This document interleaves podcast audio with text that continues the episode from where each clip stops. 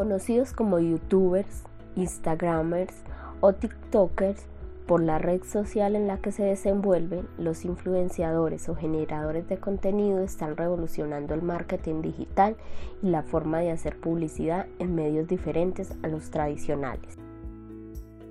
Un influenciador en las redes sociales es una persona que genera información sobre un tema específico, lo difunde en estas plataformas digitales y a partir de ahí interactúa con su comunidad de seguidores. Según Fluvip, una empresa dedicada al influencer marketing, los influenciadores mueven al año alrededor de diez millones de dólares en Colombia. Para tratar de entender cómo surgieron estos personajes del mundo digital y qué hacen para marcar la diferencia, tenemos como invitada a la profesora Cielo Esperanza Mahecha Duarte. Ella es magíster en administración, especialista en gerencia de mercadeo y docente de marketing digital de la Universidad de Antioquia. Esto nos contó la profesora Cielo. ¿Cuándo y cómo surgieron los influenciadores en redes sociales? De lo que yo conozco del tema, no te sabría decir como exactamente la fecha o el momento en que surgieron, pero sí es un fenómeno, digamos una circunstancia que ha ocurrido en las redes sociales y especialmente nacieron en YouTube básicamente desde hace un, más de diez años. No habían cogido como la fuerza que han cogido en los últimos ocho o seis años, cuando ya unos de ellos empezaron como a tener unas audiencias ya grandes y sobre todo cuando empiezan las marcas a hacer parte de esa relación que tenían los influenciadores con sus seguidores y empieza el tema de patrocinios, el tema de publicidad a volverse muy muy fuerte.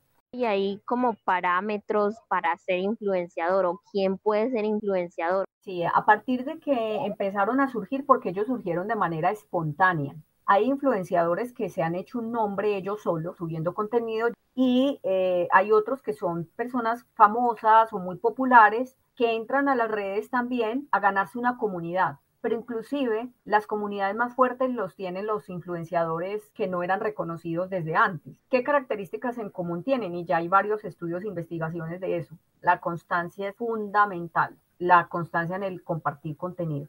Importantísimo, hacer clic con los intereses de los seguidores, intereses a nivel emocional y a nivel cognitivo, sobre todo la parte emocional es muy fuerte, es que venga yo le enseño a maquillarse, es que vea voy a ir a una fiesta y entonces venga le voy a enseñar cómo va para que usted impacte, es decir, llego como a tus necesidades, a tus miedos, a tus sueños, hago clic con eso y te empiezo a generar contenido valioso para ti. La honestidad, supremamente importante. La persona le cree mucho más a alguien que le dice la verdad. De hecho, cuando ellos hacen publicidad, dicen, miren, me mandaron este producto, tal marca, lo voy a enseñar a ver cómo nos va. Y de manera honesta dicen qué les parece ese producto. Esos influenciadores ganan como esa credibilidad y esa confianza. Entonces, la frecuencia, la constancia, el contenido de valor, la honestidad. Son tres factores fundamentales para empezar a hacer una comunidad de seguidores. O sea que no es lo mismo ser un influenciador gastronómico a un influenciador, como tú dices, más general o un influenciador de ropa. Son diferentes y se requiere un perfil diferente para cada uno.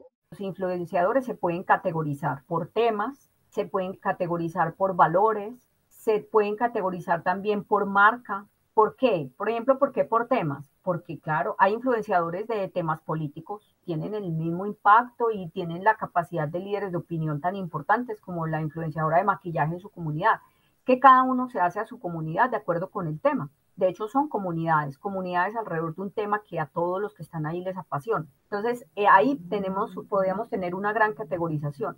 Eh, el tema de, de los valores, claro. Esos valores van muy de la mano con estas temáticas. Entonces, habrá el influenciador que promueve la libertad. Hay muchas influenciadoras que promueven el empoderamiento de la mujer y promueven es un valor. Ahí esa es otra categoría de influenciadores. ¿Qué tienen en común todos? Una comunidad que los sigue y les cree. Lógicamente, el seguidor de E P A Colombia no va a ser el mismo seguidor, o puede que sí, si tiene gustos particulares parecidos, que vaya a seguir a un, un influenciador de temas de filosofía, que los hay. ¿cierto? Entonces depende de los intereses, en qué comunidad pertenezco. Y ellos por las comunidades se categorizan y son distintos, promueven valores distintos, promueven hábitos distintos. Como en unos inicios no sabemos quién va a triunfar ni quién no, pero puede partir como un hobby. La mayoría de estos exitosos que te, que te estoy mencionando empezó como un hobby. Por eso mismo, esa es la fortaleza. Es que la fortaleza de ellos es esa espontaneidad, esa naturalidad, esa honestidad que te decía, que nacen de esa forma, y eso también se les vuelve un reto, porque luego cuando ellos ya empiezan a, a contactarse con marcas, tiene que garantizar seguir con esa originalidad, esa transparencia, esa honestidad, porque si no la marca se le cae. De hecho, los, los seguidores empiezan a escribirle, qué pereza usted, ya parece un canal de televentas, y les hacen críticas muy fuertes cuando ellos no dicen, estoy haciendo pauta. Entonces, sí, nace como un hobby de parte de ellos, nace como una experiencia. De hecho, empezaron pequeñitos. Yuya empezó de dieciséis años, como a jugar con sus primeros videos, y luego ya cuando entran las marcas, ese, ese es un hito importante con ellos, ya negociaciones, contratos publicitarios, se les crece el enano, y se, y se vuelve una profesión. Profe, ¿y cuánto más o menos puede ganar un influencer? Ellos ganan con la empresa, ¿cierto? Que le hace el contrato, y también ganan por las reproducciones en las redes. YouTube les paga, Instagram no paga, hace rato están diciendo que va a empezar a pagar, pero todavía no, no tiene como un modelo de pago de influenciadores. YouTube sí les paga por las reproducciones, pero la principal fuente de ingresos de ellos son las, las pautas promocionales con las marcas. De hecho, este influenciador que te decía, el, el que es como de humor, es un muchacho de acá de Medellín, él decía, literal, decía, yo no sé cuánto me gano mensual, yo en un día me puedo ganar dieciséis millones de pesos, él, él no sabe cuánto se gana mensual, imagínate ese orden de ideas, pero él es un gran influenciador de contenido, de entretenimiento, le hace bromas a la hermana todo el día, ese es el contenido de él. Ellos son conscientes de la influencia que ejercen en los otros y se pueden aprovechar de esa influencia. Yo creo que igual como ellos, de alguna manera ha surgido de una forma muy espontánea esta labor de ser influencer. Digamos, no, en el momento no hay como escuelas, no existe eso todavía, no existen técnicas. Yo creo que en un futuro estos influenciadores van a dar clases a otros de cómo ser influenciadores, pero en el momento es algo tan espontáneo. Yo no creo que muchas veces ellos sean conscientes del alcance de su influencia. Yo creo que sí son muy conscientes de que influyen, claro, y la tienen clarísima. Y por eso llegan a, digamos, ya a volverse un negocio y hacer acuerdos y contratos con marcas publicitarias. Ellos saben que influyen y están interesados en seguir influyendo. Lo que yo no, no sé si tengan muy claro es el alcance de su influencia, porque es un tema de valores. De eso sí no estoy segura que ellos sean conscientes, porque también depende de algo que se llama, o que yo les llamo como tu piso ético, ya es irnos como al campo de la ética. Si tú eres consciente del alcance de tus acciones, del alcance de tus palabras. Si alguien te dice, ah, yo no, porque es que eso depende de cada quien, yo me preguntaría, bueno, ¿cómo está el piso ético de esta persona? Pero no lo culpo, no, lo, no los culpo a ellos, porque es algo que ha surgido espontáneo, muy rápido, que yo creo que ellos no alcanzan ni a entender de verdad ese alcance que tiene. ¿Y se puede correr el riesgo de que se vea solo como un negocio? Jessica, lo que pasa es que ahí hay un tema de valores compartidos. Cuando te digo valores compartidos, es fundamental que el influenciador comparta los mismos valores con su comunidad. Eso sí es importante, y en eso ellos son muy honestos y son muy fuertes. ¿Qué valores? Entrar a juzgar los valores es un tema ya de marca mayor. Eh, decirte yo, esto está mal y esto está bien, es entrar como a evaluar, y es, es un mundo mucho más complejo, pero sí tiene que haber un compartir valores. No, no creería que es de manera como tan pragmática como ellos lo hacen solo por el negocio. Es decir, yo voy a aparentar que me voy a comer esta hamburguesa bien grasosa y bien con un montón de salsas, pero yo realmente me tomo es un juguito y una ensalada. No creo que ellos hagan eso. Yo lo que creo es que ellos de verdad comparten de manera transparente sus valores y empiezan a seguir las personas. Que esos valores sean saludables o no saludables para el público ya es como, como otro terreno, pero yo creo que ellos sí son honestos en, en los valores que transmiten. ¿Por qué no creo que sea tan falseada ese contenido que ellos dan solo por el negocio? Porque el usuario ahí mismo los percibe, los usuarios no son ingenuos, ellos ahí mismo se dan cuenta, esta persona está vendiendo, y lo dejan de seguir, no le hacen nada, no le van, nada le va a pasar, simplemente pierde seguidores.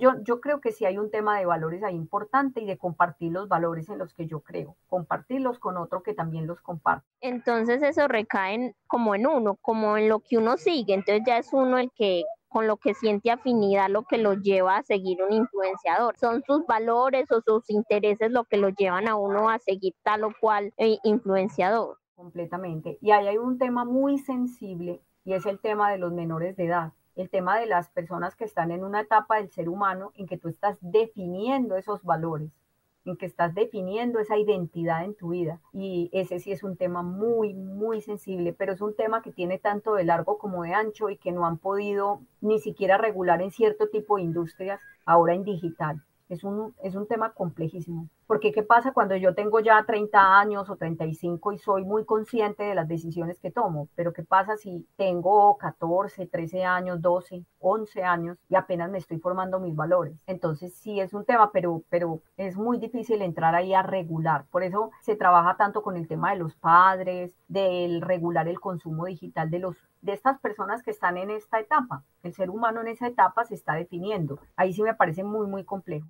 ¿Qué papel juega, profe, en las redes sociales? Pues estábamos hablando de que pues primero fue Facebook, después Twitter, después Instagram. ¿Hay una donde se, se detengan más? O usted mencionaba que nacieron en, en YouTube. O, ¿O utilizan todas indistintivamente? En este momento eh, las redes, digamos, más afines al tema de los influencers están Instagram.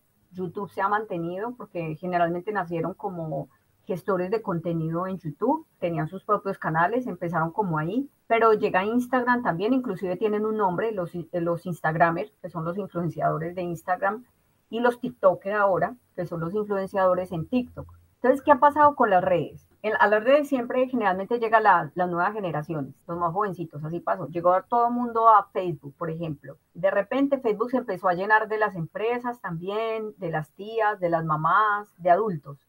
Entonces toda esta comunidad migró a Instagram y ya a Instagram ya llegamos las tías, ya llegaron las marcas. Entonces ahora migraron a TikTok, que con la pandemia se potenció mucho. Y a TikTok ya están llegando las marcas, ya están llegando las tías. Entonces eso, eso ha ido pasando con las redes, eso va pasando, van migrando, las, las personas se van moviendo. Sin embargo, sí, cada una de las redes va quedando como con su propia personalidad y con su propio tipo de comunidades. En Twitter prevalecen las comunidades de opinión política, las, las comunidades de líderes, liderazgo político, prevalecen allí. En Instagram, pues, toda la parte que es de estética, joyas, la fotografía, o sea, es una red más orientada como a la imagen.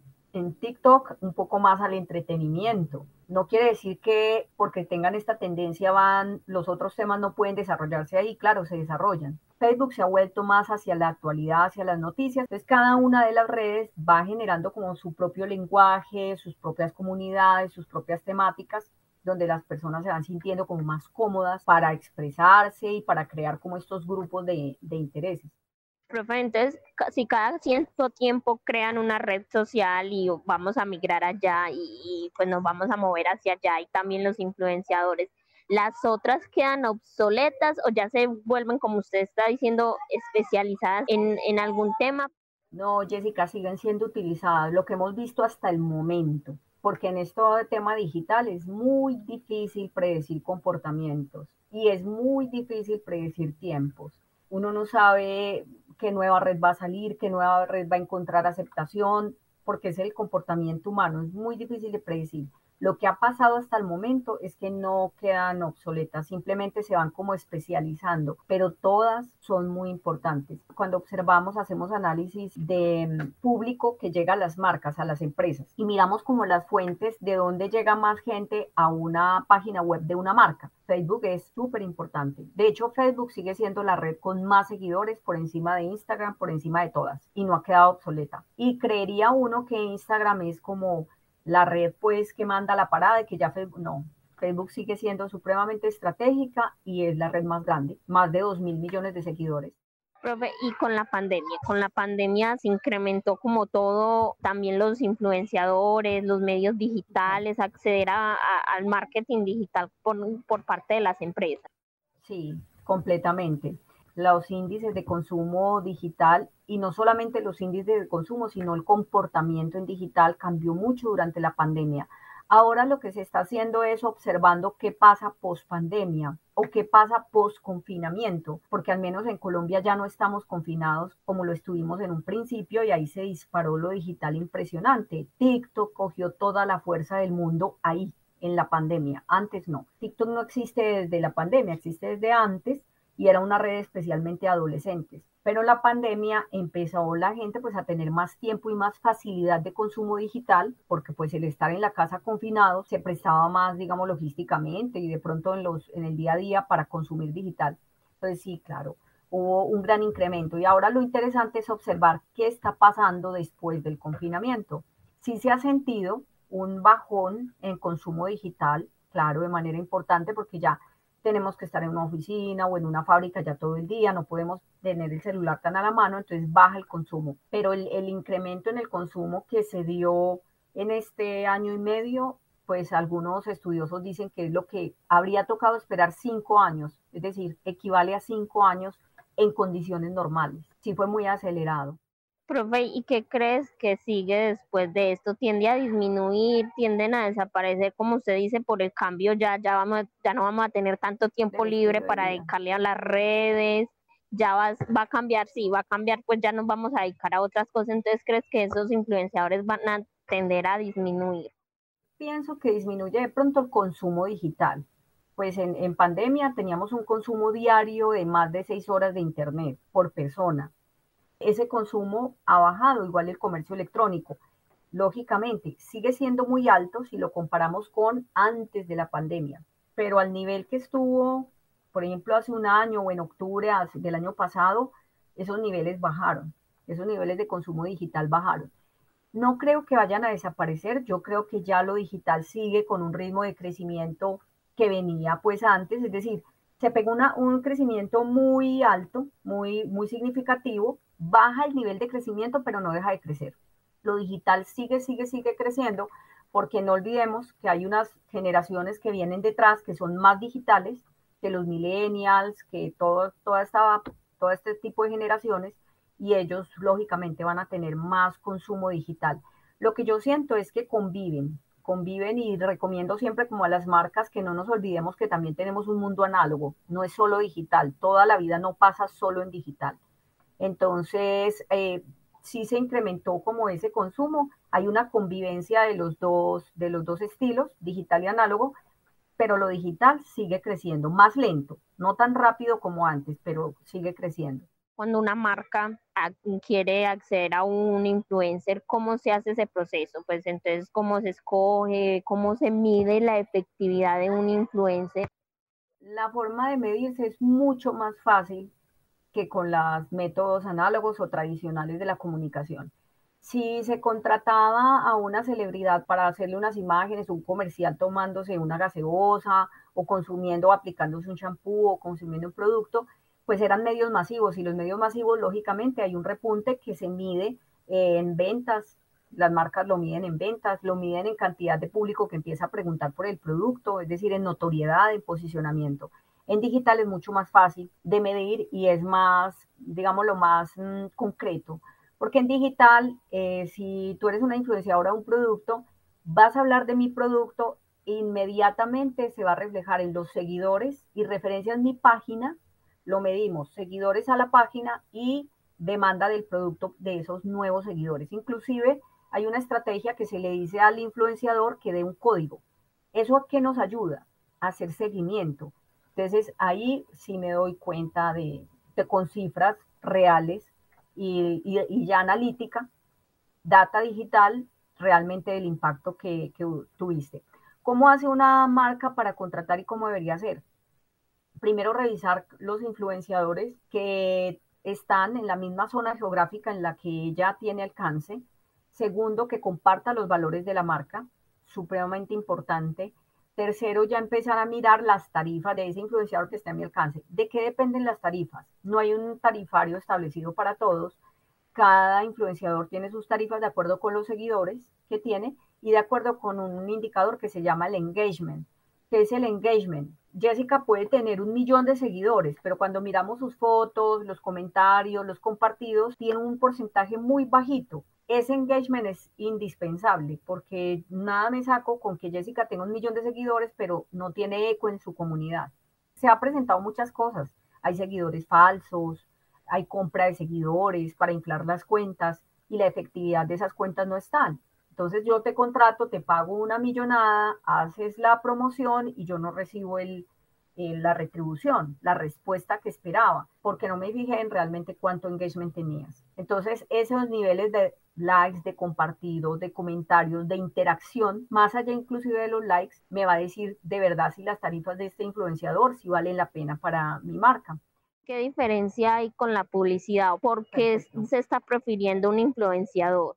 Es por el nivel de credibilidad. La publicidad no goza de tanta credibilidad como tiene un influenciador. Una característica del influenciador es la honestidad y la credibilidad. Los seguidores son voluntarios, empiezan a seguirlos en sus canales de manera voluntaria, mientras que la publicidad no es voluntaria. Yo voy a ver unas historias en Instagram y la publicidad me interrumpe, es invasiva. Yo no pedí publicidad, empieza a salirme publicidad. Mientras que cuando yo sigo a alguien lo hago porque yo quiero. ¿Y cómo se ganó esa persona mi credibilidad? Porque yo percibo honestidad en ella. Entonces esa, la honestidad y la credibilidad son dos factores fundamentales de un influenciador. Al tener credibilidad y el, el seguidor percibirlo como honesto, por eso le cree, por eso lo sigue, por eso es leal. Entonces, para las marcas es una manera, un camino más fácil y más fuerte de llegar a un cliente que a través de una publicidad que de hecho el cliente rechaza. Entonces es una manera de llegar ahora. Las marcas combinan las dos, porque la publicidad, aunque se rechace, aunque sea más invasiva, causa recordación, ¿cierto? Tú de ver, ver, ver, ver y de ver la marca, la marca causa recordación, pero no causa afecto, no causa emociones de lealtad hacia la marca, ni causa eso. Causa la parte cognitiva, la veo, la veo, la veo, de tanto verla ya me la sé, pero de hecho como que rechazo. Mientras que si me llega a través del influenciador, wow, viene cargada de una, de todo ese factor de credibilidad que yo tengo hacia él, entonces yo lo asocio, asocio esta marca con todos los valores que veo en mi influenciador en el que yo sigo y inmediatamente como que esos valores del influenciador van a cobijar esta marca y eso es muy potente a nivel de posicionamiento de marca. Profe, entonces para ir resumiendo, entonces esos influenciadores le ganaron mucho a la publicidad por, por esa cercanía y por ese por ser como un, como un testimonio vivo de, de lo que sea que promocionen o de lo que muestren. Es por eso que llegaron pues tan, tan alto y, tan, y lograron tantas cosas. Jessica, tanto que las marcas en este momento están aprendiendo de los influenciadores. Tan están aprendiendo que mejor los contratan, porque lograr esos niveles de lealtad, esos niveles de afinidad con las comunidades, ellos son los que lo saben hacer. Las marcas no saben hablar así todavía. Las marcas vienen de una historia de hablar por medios tradicionales, de hacer comerciales, de hacer publicidad, que yo te decía, la publicidad la persona la evade, no tiene credibilidad, la publicidad le escapamos, si estamos en el televisor hacemos zapping, si vamos en el carro cambiamos la emisora, y poder generar que en, en vez de yo huirte te siga y consuma tu contenido y le invierta horas. Eso es una, una escuela que las marcas apenas están empezando a entender que tienen que aprender de los influenciadores. Como pudieron escuchar, los influenciadores, con su espontaneidad, naturalidad y honestidad, han logrado un alcance mayor que la publicidad tradicional, revolucionando el mundo digital y la forma de compartir experiencias con sus seguidores. Entrevista realizada por Jessica Castañeda con el acompañamiento del docente Luis Fernando Carmona.